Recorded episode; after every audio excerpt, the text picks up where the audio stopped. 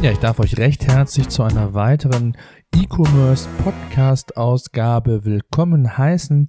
Heute mit einem, wie ich finde, sehr, sehr wichtigen Thema für Shopbetreiber.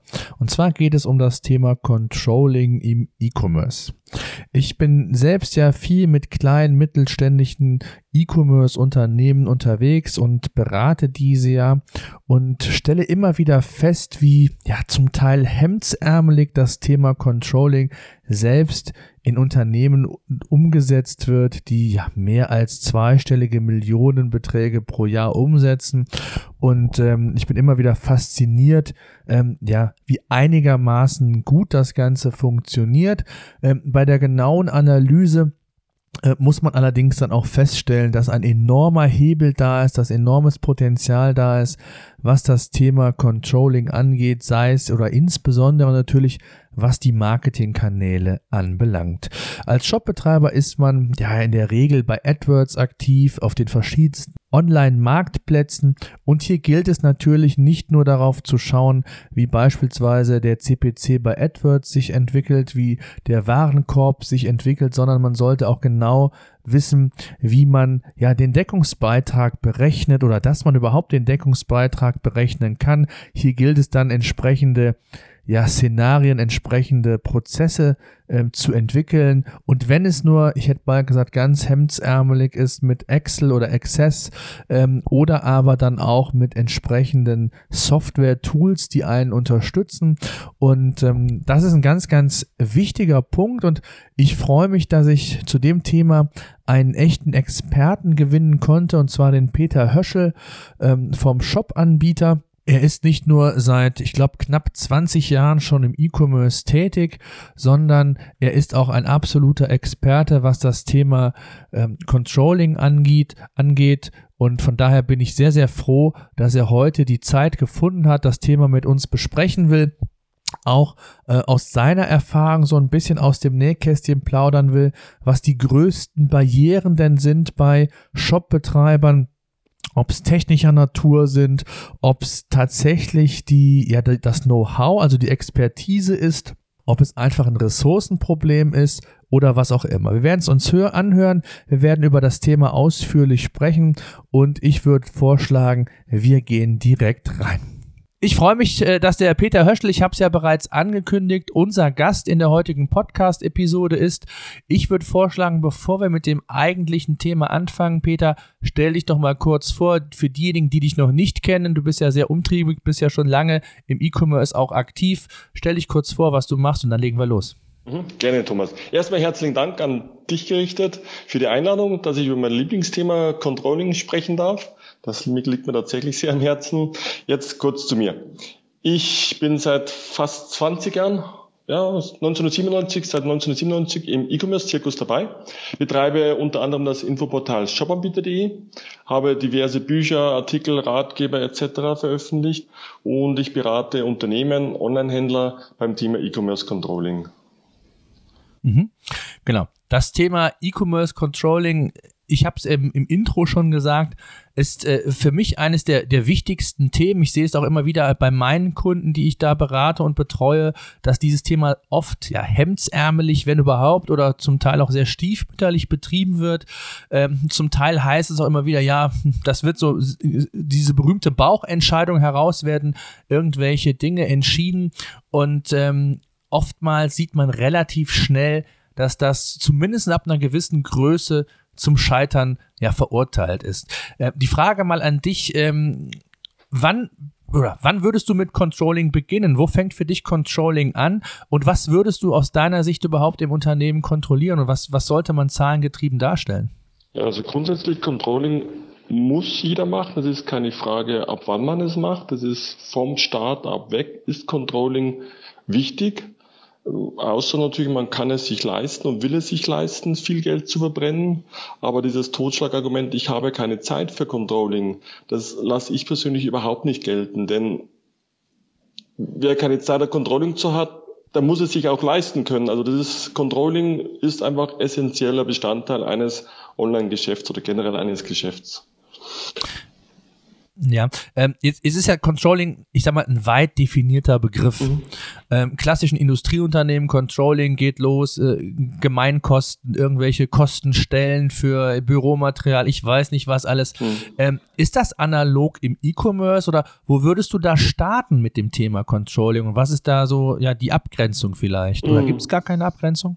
Okay, also grundsätzlich sollte tatsächlich alles kontrolliert werden, aber natürlich muss es auch zum Unternehmen passen, sowohl zur Unternehmensgröße und natürlich muss man auch den, den Ressourcen Rechnung tragen. Äh, Kostenstellenrechnung macht Sinn, definitiv. Auch Liquiditätsplanung macht Sinn, würde ich voll dahinter stehen. Äh, jedoch dann eher als Kur und nicht als Pflichtveranstaltung. Pflichtveranstaltung ist aus meiner Sicht natürlich Shop Controlling. Das ist der erste Schritt. Äh, das fängt schon an, alleine bei dem Punkt, äh, einen Warenkorbfunnel einzurichten, um zu ermitteln, an welcher Stelle im Checkout brechen oder gehen die, die Besucher meistens raus, wenn sie nichts kaufen, denn das ist halt ein wahnsinnig großer Hebel. Und generell gilt hier die Fragestellung, was sind für mich die größten Hebel? Das ist einerseits das erwähnte Shop Controlling, um mal zu prüfen, äh, über welche Kanäle kommen denn die Besucher, über welche Kanäle wird tatsächlich auch gekauft, welche Kanäle bringen zwar Besucher, kosten Geld, aber es wird dann doch nichts gekauft oder, oder mit 50 Prozent Retourenquote. Von dem her gesehen, Jobcontrolling wäre meine Nummer eins quasi. Äh, und dann soll es aber sofort auch ein bisschen in die betriebswirtschaftliche Sichtweise reingehen. Aber auch das das hört sich vielleicht noch mehr an, wie es sein muss. Es ist, eigentlich ist es ganz einfach. Man muss halt einfach nur wissen, welche Produkte lohnen sich denn überhaupt? Und die, die Folgefrage ist, welche Produkte lohnen sich in welchen Kanälen? Bedeutet, ich muss halt einfach wissen, ich muss einfach den Verkaufspreis mit dem Einkaufspreis äh, in Verbindung setzen und dann idealerweise noch die Marketingkosten und, und vielleicht noch die Versand- und Logistikkosten und Paymentkosten. Und dann weiß ich sehr genau, welche Produkte sich überhaupt lohnen. Und wenn Sie das mal machen als Online-Händler, wenn Sie uns dann zuhören, dann Sie werden erstaunt sein, was dabei rauskommt und wie viel Geld Sie da zum Fenster rauswerfen. Und die einfachste Maßnahme ist dann, vielleicht bestimmte Produkte in bestimmten Kanälen nicht mehr zu verkaufen, weil man vielleicht bei Amazon unbedingt äh, in die Buybox möchte und, und dann eben in, an der Preisschraube äh, dreht. Aber in Wirklichkeit lohnt es halt überhaupt nicht. Und dann lasse ich es doch lieber sein, wenn ich dann negativen Deckungsbeitrag erziele. Und der dritte Punkt ist natürlich auch äh, Marketing, Marketingmaßnahmen äh, sehr, sehr eng zu kontrollieren. Der Klassiker ist der AdWords. Fast jeder setzt AdWords ein. Und auch hier, wir, wir schauen uns ja regelmäßig äh, AdWords-Konten an, ähm, weil wir eben gebeten werden, da drüber zu schauen. Das ist tatsächlich teilweise brutal, was man hier sieht. Also, da sage ich mal, als Händler, du hättest, du könntest auch selbst in zehn Minuten das rausfinden, wo die größten Klopper sind. Da werden teilweise Tausende von Euro im Monat für in einer einzigen Kampagne sinnlos verpulvert. Und das ist jetzt kein Hexenwerk, das rauszufinden. Natürlich unterstützen wir da gerne, das ist ganz klar, aber oftmals kann es der Händler auch selbst machen. Hm. Jetzt ist ja, ich, ich sage immer so, das Hexenwerk ist nicht, dass, dass man es macht, genau wie du sagst. Ich glaube so ein bisschen, wenn man es überhaupt als Hexenwerk bezeichnen sollte, oder vielleicht ist das das, das falsche Wort dafür, aber ist ja, ich sag mal, die technische Umsetzung oftmals. Ne? Also zu sagen, du sagtest ja mhm. eben schon den Warenkorb-Funnel, den kann man natürlich mit Google Analytics auch natürlich sich heranziehen. Hast du da Tipps, wie man sowas von der technischen Seite auch macht oder machen sollte? Ist da Google Analytics äh, für dich ein Tool, äh, wo man da schon vieles mit abbilden kann? Oder hast du vielleicht andere Tipps in dem Fall? Vielleicht? Also ja, man kann mit Analytics sehr viele Sachen abfangen, aber natürlich hat dann Analytics seine Grenzen, äh, wenn es darum geht, um die betriebswirtschaftlichen Daten mit reinzubringen. Zum Beispiel Analytics kennt die Einkaufspreise nicht des Händlers. Ist einfach so. Und daher wird es natürlich immer seine Grenzen haben von der Aussagekraft her. Wir selbst bieten auch ein Tool an, äh, mit dem man arbeiten kann und das eben praktisch auch Zahlen aus der ERP-System und aus der Warenwirtschaft rausholt und man dadurch schon sehr viel äh, abfragen kann. Aber natürlich, wenn es denn sein muss und, und der Händler sagt, alles schön und gut, aber ich möchte mich jetzt da nicht an ein Tool binden, ich möchte alles selbst im Griff haben, dann tut's notfalls auch Excel und Access, mit dem man arbeiten kann. Man muss sich halt dann nur die Daten aus den Quellsystemen holen, also zum Beispiel ERP-System, Shop-System und Analytics. Da kann man schon sehr ja. viel rausfinden. Ja, okay. Das heißt, im Grunde genommen kann man schon so festhalten, ähm, ja, dass sich jedes Unternehmen zum einen natürlich ein Controlling leisten kann. Die Frage ist, wie man es A aufsetzt, mit welcher Intensität, ob genau wie du gesagt hattest, ähm, mit Excel, Access oder man nimmt eine Software oder Analytics oder kombiniert das Ganze. Wichtig ist nur, dass man es macht. Das ist, glaube ich, so das Entscheidende und auch, auch immer die, die, ja, das Beispiel in der Praxis eigentlich, dass viele, viele, insbesondere kleinere wie aber auch mittlere Shopbetreiber zum oftmals immer noch ja so nach dem ja, berühmten Bauchgefühl agieren. Insbesondere auch was das Thema Marketing anbelangt. Ähm, ja, der Kanal funktioniert, es hat einigermaßen äh, gute ähm, KPIs, wobei dann das Thema KPI nochmal so eine, so eine Sondergeschichte ist. Viele kennen die gar nicht, die relevanten, sondern sehen am Ende des Tages, es wird Umsatz generiert und irgendwas wird schon hängen bleiben. Ich glaube, das ist eine ganz, ganz große Gefahr im E-Commerce, insbesondere bei den etwas kleineren Shops. Ne? Mhm, genau, also weil du das Thema Bauentscheidungen ansprichst. Ich bin eigentlich ein großer Freund von Bauentscheidungen, da sie ja in der Regel auf langjährige Erfahrungen basieren. Und die intuitive Einschätzung ist in allermeisten Fällen sehr, sehr nah dran an der Wahrheit. Aber beim E-Commerce, ganz ehrlich gesagt, bin ich davon vollkommen abgekommen. Zumindestens äh, sollte die Bauentscheidung immer mit Zahlen fundiert geprüft werden können. Hm. Wie ist das aus deiner Erfahrung? Wo würdest du das Controlling ansiedeln im Unternehmen? Also ähm, hängt natürlich immer so ein bisschen von der Größe des Unternehmens ab, das ist völlig klar. Aber ähm, was ist so aus deiner Sicht der, der optimale Posten fürs Controlling als Stabstelle für die Geschäftsleitung oder innerhalb der einzelnen Abteilungen? Gerade das Thema Online-Marketing hattest du auch mal genannt. Sollte das da schon exzessiv äh, gehandhabt werden oder würdest du eher den Blick ähm, von, von außen darauf werfen? Was sind so deine Erfahrungen? Wie würdest du das positionieren im Unternehmen? Also innerhalb des Unternehmens ist aus meiner Sicht definitiv Chefsache. Und äh, zumindest muss er immer den groben Überblick oder einen Überblick über die großen Zahlen auch haben. Und aber jede Abteilung ist beim Thema Controlling gefragt. Zum Beispiel muss ja auch der Einkauf wissen, äh, welche Marketingmaßnahmen oder welche Produkte sich besonders gut verkaufen oder besonders gut beworben werden können, die besonders erfolgreich sind im Marketing, denn das strahlt er in seinen Geschäftsbereich mit rein. Aber auch das, der Markt, die Marketingabteilung muss wissen, welche Produkte lohnen sich denn überhaupt. Denn wenn das Marketing nur auf den reinen Umsatz schaut, dann, dann finden die manche Kampagnen natürlich ganz, ganz toll, weil die super viel Umsatz machen. Aber im Schluss in Wirklichkeit bleibt nichts übrig, dann ist auch das Marketing äh, nicht wirklich gut, dafür Produkt, äh, für diese Produkte Werbung zu machen. Also von dem her gesehen ist es durchaus ein Zusammenspiel zwischen Marken, Einkauf und Shopmanagement natürlich oder Category Management. Die müssen ja auch wissen, welche Produkte sie im Shop nach vorne stellen sollten. Und aber die große Klammer ist aus meiner Sicht ganz klar der Chef oder die Geschäftsführung beziehungsweise die Stabsabteilung. Hm. Jetzt äh, hast du ja schon angedeutet, dass ihr auch unter anderem eine Software, ich glaube, seit, seit jüngstem äh, auch anbietet. Lass uns da vielleicht einfach mal exemplarisch so ein bisschen das mal durchspielen. Ich finde das immer ganz interessant mhm. und spannend. Ähm, mhm. was, was, was könnt ihr oder was messt man oder was kann denn ein Shopbetreiber mit eurem Tool messen? Und vielleicht können wir auch uns da so ein bisschen nochmal enthandlangeln, noch ein bisschen mehr im Detail, ähm, welche ja, KPIs denn tatsächlich für einen Shopbetreiber in erster Linie wichtig sein sollten.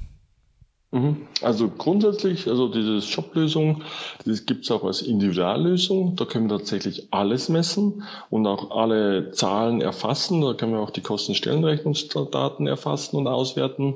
Aber lass uns dann lieber einfach über die Standardlösung sprechen. Das ist eine standardisierte Software, die auch gibt's ab 100, gibt es ab 199 Euro im Monat. Angebunden sind dann ein Shop-System oder ERP-System und Google Analytics bzw. AdWords und dadurch kriege ich schon die wichtigsten Sachen raus.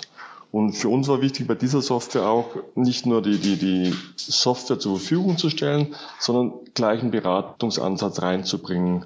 Denn ich stelle einfach fest, Online-Händler haben keine Zeit für strategische Themen. Die stecken so im operativen Geschäft drin. Äh, die, die können sich nicht oder nehmen sich viel zu selten raus das reicht manchmal schon ein paar Stunden die Woche, um dann strategische Dinge zu entscheiden oder eben auch sich die Zahlen genau anzuschauen. Und da haben wir jetzt schon die verschiedensten Dashboards äh, standardisiert erstellt. Das wage ich mir zu behaupten, ich kann das, weil ich mich schon lange genug mit dem Thema beschäftige. Und äh, das heißt, der, der Händler hat sofort, er, er muss sich nicht überlegen, welche Zahlen brauche ich denn überhaupt, sondern er hat unsere Dashboards, mit dem wir ihm vorschlagen oder vorgeben, in Anführungsstrichen, welche Zahlen er in Wirklichkeit braucht. Also von dem ist das Thema Dashboard jetzt ein gutes Beispiel äh, zu besprechen, was aus meiner Sicht besonders wichtig ist. Ja, okay. Und was sind so die, die wichtigsten KPIs, wenn man das mal so im Einzelnen durchgeht, im Marketing? Was sind da so die gängigsten, gerade was so Shopbetreiber angeht?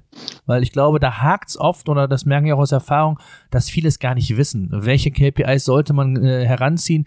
ähm, gerade die Kleinen, ich wiederhole mich, aber ähm, ja, die fangen einfach an, kaufen sich äh, einen Magento-Shop oder lassen sich den sogar auch für viel Geld einrichten, äh, haben Produkte, bieten da einen ganz tollen Service äh, zum Teil, aber ähm, ja, wenn es dann wirklich darum geht, zu schauen, was ich tatsächlich verdiene, um, um das Kleingeld beisammen zu halten, um auch vielleicht weitere Investitionen zu tätigen, um weiter zu wachsen, dann scheitert es oftmals schon. Das ist ja ein Riesenproblem. Mhm. Da würde ich jetzt direkt unterscheiden in zwei Themen. Einmal das Thema Shop Controlling. Wenn ich mir da Marketingmaßnahmen anschaue, ist natürlich interessant, wie viele Besucher kommen, wie viel kaufen sie, wie hoch ist die Konversionsrate. Und auch äh, ganz wichtig bei Modehändlern, wie hoch sind denn die Retourenquoten je Kanal? Denn äh, das ist ein wichtiger Punkt, um einen Kanal beurteilen zu können. Wenn ich einen Retouren sensibles Produkt verkaufe, muss ich das auch mit einfließen lassen. Und äh, im betriebswirtschaftlichen Bereich, das, wo es mir sehr groß anhört, auch ganz einfach, auch hier Umsatz, Wareneinsatz, dadurch habe ich ja den Rohertrag, Deckungsbeitrag 1, da muss ich die Marketingkosten berücksichtigen und ich sollte berücksichtigen unbedingt die direkten Kosten, das heißt, die, die direkten Kosten, die durch eine Bestellung entstehen, klassischerweise Payment und äh, Logistikversand. Denn wenn ich jetzt dann, wenn ich jetzt zum Beispiel das nicht mache und ich verkaufe tausendmal äh, einen Warenkorb mit 10 Euro, dann habe ich zwar tolle 10.000 Euro Umsatz, aber der Versand kostet ja Geld. Wenn ich das mal 2,50 Euro äh, ansetzen würde für, für Verpackung, Entschuldigung, für Versand und, und Logistik, Pick und Pack etc., ohne Versandkosten, dann, dann wird schon deutlich, dass sich das fast nicht mehr lohnen kann. Darum sind diese direkten Kosten auch nochmal ein wichtiger Punkt.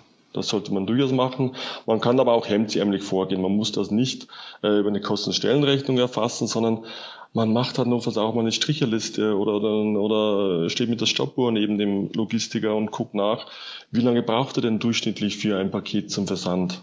Also man kann da auch oftmals hemdsärmlich erstmal rangehen. Ich sage immer lieber eine schlechte Zahl als gar keine Zahl. Okay. ähm, jetzt ist ja ein ganz wichtiger Punkt, hm, ich nenne es immer den Conversion-Trichter. Äh, du hast es ja eben mit, mit Warenkorb-Funnel gesagt.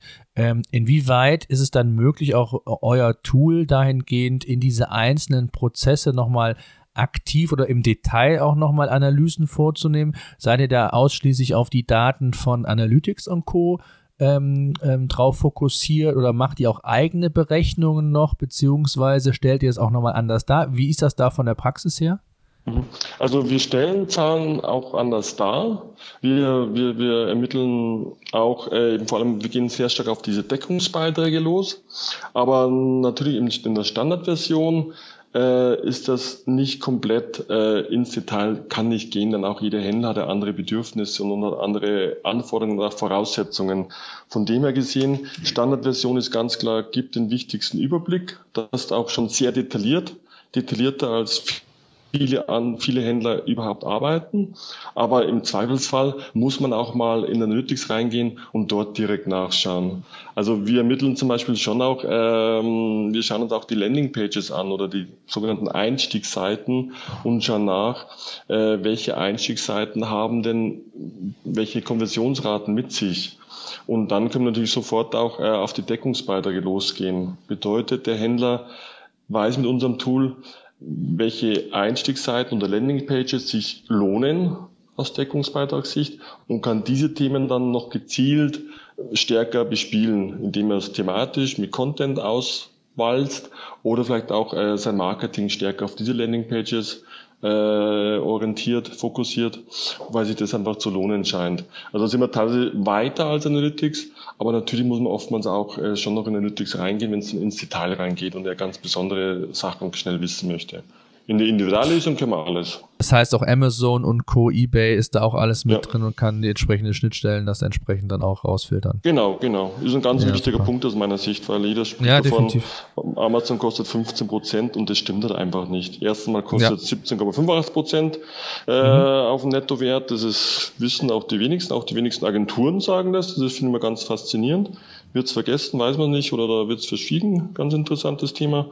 Und aber auch, es gibt zum Beispiel schon andere Kategorien, die kosten ja mehr, wie wir alle wissen. Und es gibt ja auch bei Amazon die Mindest, die Mindest, die Mindestprovision. Das heißt, äh, wenn ich ein Produkt verkaufe, das im Stück also ich verkaufe zum Beispiel Gabeln, verkaufe das stückweise, die Gabel kostet 30 Cent, 40 Cent. Äh, der Kunde kauft zwar 20 Gabeln, trotzdem äh, wird eine Provision von 30 bis 50 Prozent fällig. Und das beachten die wenigsten Händler. Wissen wahrscheinlich ja. auch die wenigsten Händler. Ja, das heißt, ihr äh, habt dann eine Schnittstelle direkt zu eBay und Amazon oder mhm. wie macht ihr das? Okay. Genau. Mhm. Okay. Wir zapfen eben auch Amazon und eBay an. Natürlich äh, äh, über die, die Daten vom, vom Kunden, da wir dann mhm. die Gebühren rauslesen können.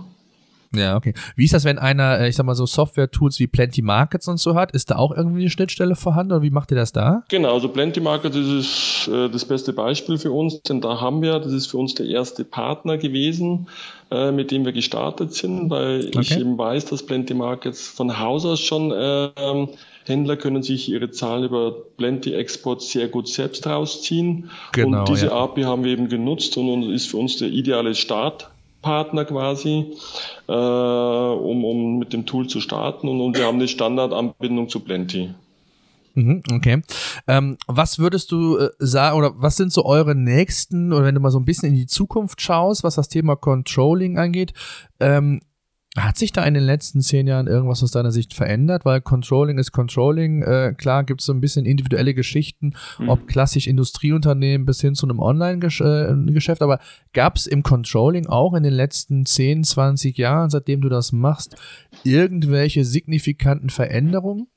Äh, aus meiner Sicht in zwei Punkten. Erstens die, die Wahrnehmung und das Verständnis der Händler. Also ich rede jetzt von Online-Händlern, von E-Commerce. Mhm. Äh, Treibenden hat sich stark verändert. Vor ein paar Jahren noch ja, hat Controlling niemanden interessiert, denn die Umsätze sind da weiterhin gestiegen. Wir hatten ja einen natürlichen Zuwachs an, an Käufern und Kunden praktisch. Die Internetnutzer sind ständig gestiegen, auch die ähm, die Nutzung ist ständig gestiegen, das heißt, Händler mussten sich eigentlich fast keine Gedanken machen. Äh, Umsatz ist gestiegen und, und Mehrkosten wurden eben auch mit mehr Umsatz äh, kompensiert. Dann wurde mehr Personal eingestellt, weil es mehr Bestellungen gab. Äh, heute funktioniert nicht mehr so. Wachstum stagniert bei 10, 12 Prozent vielleicht. Das fällt jetzt den Händlern auch auf die Füßen. Äh, das heißt, sie haben zu hohe Kostenblöcke, sie verdienen kein Geld. Das ist so. Also ein Online verdient in der Regel kein Geld, der hat eine schwarze Null bestenfalls. Natürlich Ausnahme bestätigen die Regel, bisschen auch plakativ jetzt ausgesprochen. Äh, aber Sie wissen heute, ja, ich muss was tun, ich muss Controlling betreiben. Sie wissen nur noch nicht wie. Also die haben nun alle noch ein großes Fragezeichen auf der Stirn. Aber sie wissen immerhin, sie müssen etwas tun. Das ist aus meiner Sicht schon mal ein Riesenfortschritt. Mhm. Und die andere Sicht ist, äh, im Controlling selbst hat sich nicht wirklich viel geändert, bis auf natürlich Marketing-Controlling. Das heißt, heute wird genau geguckt, Customer Journey und, und wie, wem äh, kann, welchen Besuch oder welchen Klick kann ich jetzt äh, diesen Umsatz zuweisen, beziehungsweise damit eben anteilig zugewiesen. Das wird natürlich dann schon sehr, sehr komplex bei, bei dem Thema Marketing-Auswertung, wenn es nur darum geht, äh, intensiv da reinzugehen. Aber das machen natürlich auch nur die ganz großen äh, Player. Mhm. Das heißt, ich glaube nicht, dass ein Online-Händler, der ein, zwei Millionen Euro Umsatz macht, äh, sich intensivst mit, mit Customer Journey auseinandersetzen sollte, alleine schon, weil er die Ressourcen in der Regel ja nicht hat und, und sich dann erstmal auf die Pflichtaufgaben konzentrieren sollte. Ja, Peter, vielen Dank für das Gespräch. Wir haben sehr viele interessante Dinge erfahren dürfen von dir. Dafür nochmal vielen, vielen Dank. Ich glaube, es ist ganz, ganz wichtig und das war eigentlich so ein bisschen auch die Intention dieser Podcast-Episode, hier nochmal auf die Wichtigkeit für das Thema E-Commerce Controlling hinzuweisen. Auch als kleiner oder mittlerer Shop ist es ganz, ganz wichtig, nicht nur Entscheidungen aus dem Bauch heraus zu entscheiden, sondern eben auch nach fundierten Zahlen, nach wirklichen ja, KPIs damit man auch weiß, welche Produkte, welche Produktgruppen sind tatsächlich wie erfolgreich. Ganz wichtig ist, was wir auch gehört haben, den Deckungsbeitrag immer im Auge zu halten und so dann wirklich sukzessive ein Controlling aufzubauen über die verschiedenen Kanäle. Das soll es gewesen sein. Ich bedanke mich. Bis zum nächsten Mal.